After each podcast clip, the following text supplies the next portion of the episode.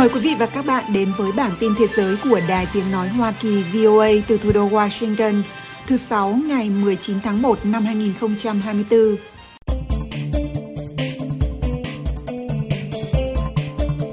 Pakistan đã sử dụng máy bay không người lái và tên lửa để tấn công vào lãnh thổ Iran, theo chính quyền Pakistan cho biết, hai ngày sau khi Tehran tuyên bố đã tấn công căn cứ của một nhóm khác trong lãnh thổ Pakistan. Bộ trưởng Nội vụ Iran nói rằng dân thường đã thiệt mạng vì vụ tấn công này.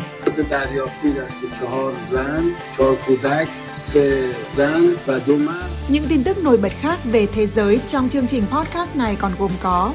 Trung Quốc nói đe dọa dùng vũ lực với Đài Loan không nhắm vào phần đông dân chúng. Đặc phái viên hạt nhân Hàn Quốc, Mỹ và Nhật lên án Triều Tiên trao đổi vũ khí với Nga. Nga tuyên bố không thảo luận việc kiểm soát vũ khí hạt nhân với Mỹ vì vấn đề Ukraine.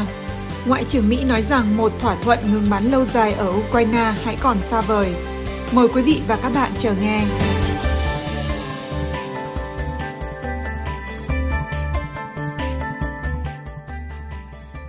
Lập trường của Trung Quốc rằng sẽ không từ bỏ sử dụng vũ lực để đặt Đài Loan dưới sự kiểm soát là nhắm vào sự can thiệp từ nước ngoài và một số ít người ly khai, nhưng dân Đài Loan cần loại bỏ thành kiến chống lại Trung Quốc, theo chính phủ nước này tuyên bố hôm 17 tháng 1. Đảng Dân Tiến DPP cầm quyền của Đài Loan, đảng đã giành được chiến thắng trong cuộc bầu cử tổng thống hôm 13 tháng 1, bác bỏ các yêu sách chủ quyền của Bắc Kinh nhưng đã nhiều lần đề nghị đàm phán dù bị từ chối. Trung Quốc coi Tổng thống đắc cử Lại Thanh Đức là một kẻ ly khai nguy hiểm. Ông Trần Bân Hoa, người phát ngôn từ văn phòng của Trung Quốc phụ trách các vấn đề Đài Loan, nói trong một cuộc họp báo thường kỳ ở Bắc Kinh rằng kết quả bầu cử Đài Loan không làm thay đổi thực tế rằng hòn đảo này là của Trung Quốc và cuối cùng sẽ được tái thống nhất.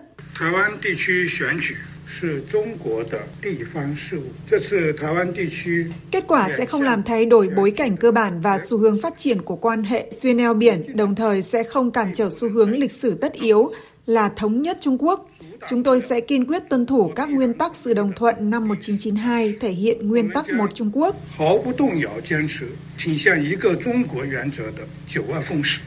Ông Trần còn nói rằng việc Trung Quốc không hứa từ bỏ sử dụng vũ lực hoàn toàn không nhắm vào đồng bào Đài Loan. Theo người phát ngôn này, Trung Quốc đang nhắm mục tiêu vào sự can thiệp từ các thế lực bên ngoài và một số lượng nhỏ những người ly khai đòi độc lập cho Đài Loan, cũng như các hoạt động ly khai của họ. Trong hơn một năm rưỡi qua, Trung Quốc đã hai lần tổ chức tập trận quy mô lớn quanh Đài Loan và thường xuyên điều động máy bay chiến đấu, tàu chiến vào eo biển Đài Loan. Các cuộc thăm dò dư luận ở Đài Loan cho thấy ngày nay một số lượng lớn người dân tự coi mình là người Đài Loan chứ không phải người Trung Quốc và gần như không ủng hộ mô hình tự trị một quốc gia hai chế độ của Trung Quốc nhằm khiến hòn đảo này chấp nhận sự cai trị của Bắc Kinh. Người phát ngôn Trung Quốc không đề cập đích danh ông Lại, người sẽ nhậm chức vào ngày 20 tháng 5 tới, khác với trước khi diễn ra cuộc bầu cử, khi mà văn phòng các vấn đề Đài Loan liên tục và trực tiếp gọi ông Lại là kẻ ly khai và gây nguy hiểm cho hòa bình.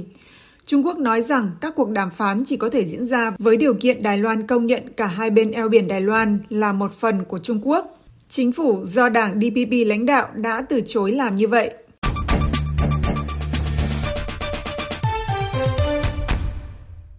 Tại cuộc họp ở Seoul hôm 18 tháng 1, các đặc phái viên hạt nhân của Hàn Quốc, Hoa Kỳ và Nhật Bản đã lên án Triều Tiên về các vụ thử tên lửa gần đây, cũng như việc trao đổi vũ khí với Nga và những lời lẽ ngày càng thù địch. Bà Yung Park, quan chức cấp cao của Mỹ về Triều Tiên, cho biết trong một tuyên bố mở đầu rằng việc Bình Nhưỡng chuyển tên lửa đạn đạo tầm ngắm và các loại vũ khí khác sang Nga để sử dụng chống lại Ukraine cũng như vi phạm nhân quyền đối với người Triều Tiên đòi hỏi sự chú ý và hành động phối hợp.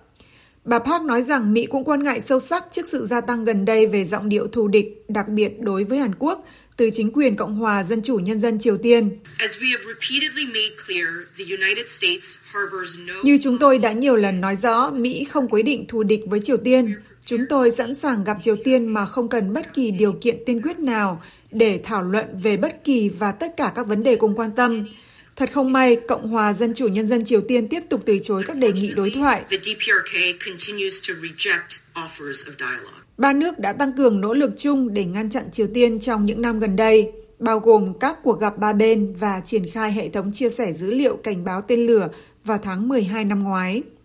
Cuộc họp diễn ra vài ngày sau khi lãnh tụ Triều Tiên Kim Jong-un kêu gọi thay đổi hiến pháp đất nước để coi Hàn Quốc là kẻ thù chính và nói rằng Bình Nhưỡng không có ý định tránh chiến tranh nếu điều đó xảy ra. Hàn Quốc hôm 17 tháng 1 công bố lệnh trừng phạt đối với hai cá nhân, ba thực thể và 11 tàu có liên quan đến các chương trình tên lửa và hạt nhân của Triều Tiên, vài ngày sau khi Triều Tiên bắn một tên lửa siêu thanh tầm trung mới sử dụng nhiên liệu rắn.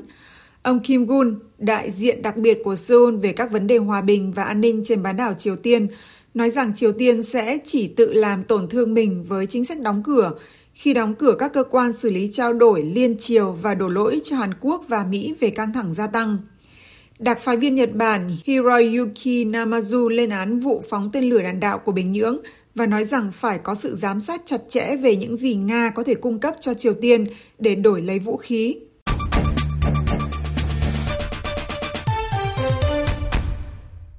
Nga hôm 18 tháng 1 tuyên bố không thể thảo luận về việc kiểm soát vũ khí hạt nhân với Mỹ mà không tính đến tình hình ở Ukraine, đồng thời cáo buộc Washington đang mưu tìm sự thống trị về mặt quân sự.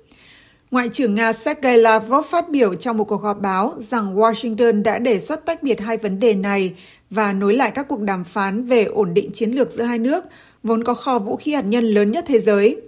Tuy nhiên, ông Lavrov cho rằng đề xuất này không được Nga chấp nhận vì phương Tây ủng hộ Ukraine trong cuộc chiến hiện đã bước sang năm thứ hai. Việc vắng bóng đối thoại là vấn đề đáng chú ý vì hiệp ước START mới, vốn hạn chế đầu đạn hạt nhân chiến lược của cả hai bên, sẽ hết hạn vào năm 2026. Việc hiệp ước này mất hiệu lực sẽ khiến hai nước không còn thỏa thuận vũ khí hạt nhân nào vào thời điểm căng thẳng giữa họ đang ở mức cao nhất kể từ cuộc khủng hoảng tên lửa Cuba năm 1962.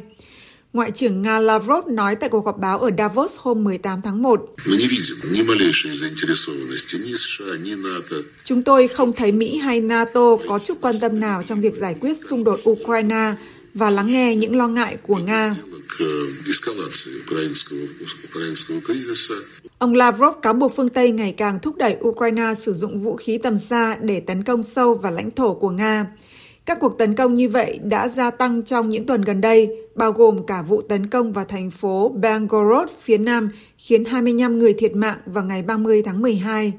Ngoại trưởng Nga không đưa ra bất kỳ bằng chứng nào cho tuyên bố của mình rằng phương Tây đang khuyến khích Ukraine thực hiện các cuộc tấn công như vậy, nhưng cáo buộc Mỹ đang mưu tìm ưu thế quân sự trước Nga. Ông nói rằng không có cơ sở nào để thảo luận về việc kiểm soát vũ khí, trong khi phương Tây đang tiến hành cái mà ông mô tả là cuộc chiến tranh hỗn hợp chống lại Moscow.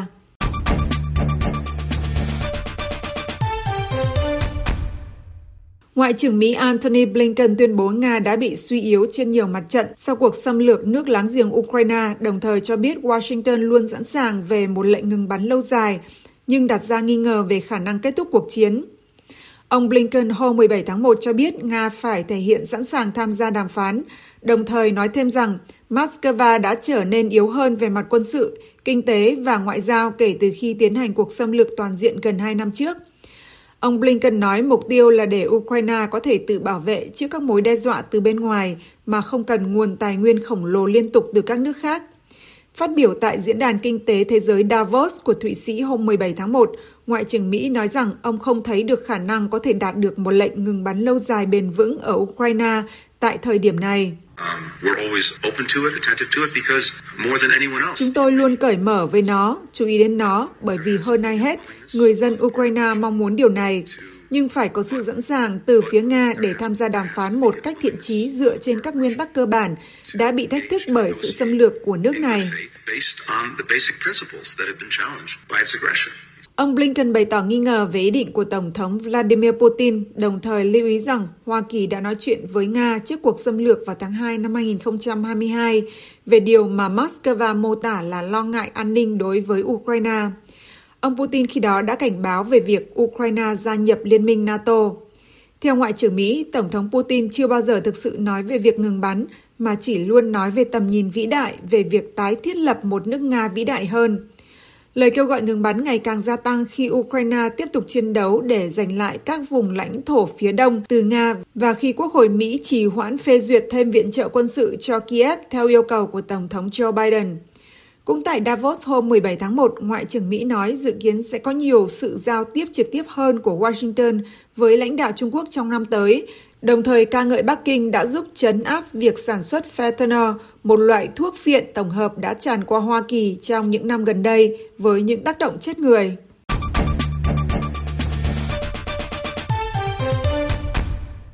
Pakistan hôm 18 tháng 1 đã sử dụng máy bay không người lái và tên lửa để tấn công phiến quân ly khai Baloch bên trong lãnh thổ Iran, theo chính quyền Pakistan cho biết, hai ngày sau khi Tehran tuyên bố đã tấn công căn cứ của một nhóm khác trong lãnh thổ Pakistan. Hai nước láng giềng trước đây có mối quan hệ không mấy tốt đẹp, nhưng các cuộc tấn công này là vụ tấn công xuyên biên giới nghiêm trọng nhất trong những năm gần đây và diễn ra trong bối cảnh lo ngại ngày càng tăng về sự bất ổn ở Trung Đông kể từ khi cuộc chiến giữa Israel và Hamas nổ ra vào ngày 7 tháng 10. Iran lên án mạnh mẽ các cuộc tấn công. Theo người phát ngôn Bộ Ngoại giao nước này Nasser Kanani cho biết, người phát ngôn này nói thêm rằng đại biện lâm thời của Pakistan, nhà ngoại giao cấp cao nhất của nước này ở Tehran, đã được triệu tập để đưa ra lời giải thích. Truyền thông Iran nói rằng một số tên lửa đã đánh trúng một ngôi làng ở tỉnh Sistan, Baluchestan, giáp biên giới Pakistan, khiến ít nhất 9 người thiệt mạng. Theo Bộ trưởng Nội vụ Iran Ahmad Vahidi, dân thường đã bị giết hại trong cuộc tấn công của Pakistan vào tỉnh này. Dựa trên thông tin chúng tôi nhận được, có bốn trẻ em, ba phụ nữ và hai đàn ông, không phải là công dân Iran, đã thiệt mạng trong một vụ nổ xảy ra ở một ngôi làng cách biên giới Iran 3 đến 4 km. Tại Islamabad, người phát ngôn Bộ Ngoại giao nói rằng Thủ tướng tạm quyền Pakistan Anwar ul Hakaka sẽ cắt ngắn chuyến thăm tới Diễn đàn Kinh tế Thế giới Davos và trở về nước. Quân đội Pakistan cho biết các mục tiêu là các căn cứ được sử dụng bởi mặt trận giải phóng Baloch và quân đội giải phóng Baloch vốn có liên hệ với nhau. Iran hôm 16 tháng 1 cho biết đã tấn công các mục tiêu bên trong lãnh thổ Pakistan mà họ cho là căn cứ của Jais al-Ad. Tất cả các nhóm bị nhắm mục tiêu đều là người dân tộc Baloch, nhưng không rõ liệu Jais al-Ad có liên kết với hai nhóm còn lại hay không. Pakistan, quốc gia có vũ khí hạt nhân, cho biết dân thường bị trúng đạn và hai trẻ em thiệt mạng, đồng thời ra cảnh báo về những hậu quả mà Tehran sẽ phải chịu trách nhiệm. Islamabad đã triệu hội đại sứ của mình ở Iran hôm 17 tháng 1 để phản đối cái mà họ gọi là sự vi phạm trắng trợn chủ quyền của nước này.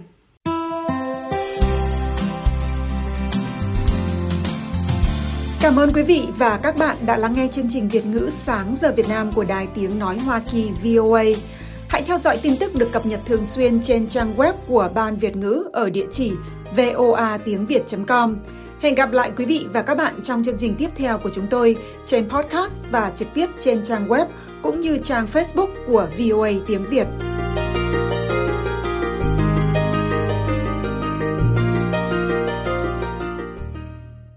This program has come to you from the Voice of America, Washington.